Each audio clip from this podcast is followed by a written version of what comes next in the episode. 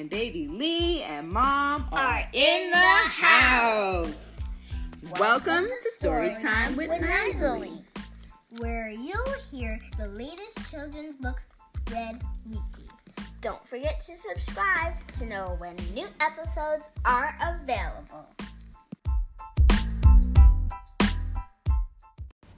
Today we're reading Lola Plants a Garden by Anna McQuinn, illustrated by Rosalind Beardshaw. Mary, Mary, quite contrary. How does your garden grow? With silver bells and cockle shells. And pretty maids all in a row. Lola loves her book of garden poems. Her favorite poem is the one about Mary Mary. Lola wants to play wants to plant a garden. Mommy says there's room near the vegetables. Lola gets books about gardens from the library. She chooses her favorite flowers from the books. Mommy makes a list.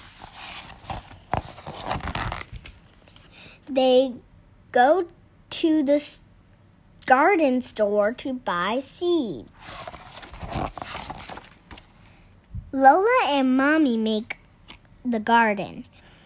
The seed packets mark where the flowers are planted. Lola will have to wait a long time for them to grow. Lola makes her own flower book while she waits. Mommy types the Mary Mary poem in and glues it in. Lola makes a string of bells. She finds shells and some old beads. Even makes a little Mary Mary. One day, Lola sees tiny green shoots. She pulls up weeds so the shoots can grow. Lola's flowers grow bigger. They, they open up to the sun.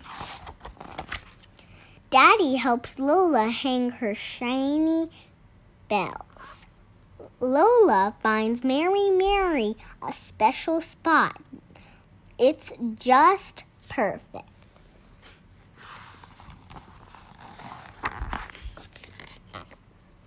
Orla, Ben, and Ty are coming to see Lola's garden. Lola and Mommy make cupcakes. Lola wears her flower shirt. Mommy helps Lola with her hair. Lola Lola's friends love everything about her garden. They share the crunchy peas and sweet strawberries that Mommy grew. Then Lola makes up a story about Mary Mary. What kind of garden will Lola plant next?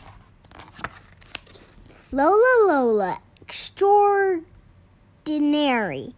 How does your garden grow?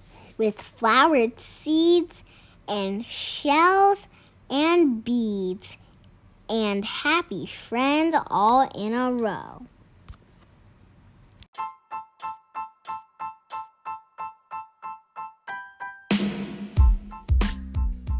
Thanks for listening. Keep us as a favorite. Tune in next week for another story. And please suggest any new stories you'd like to hear.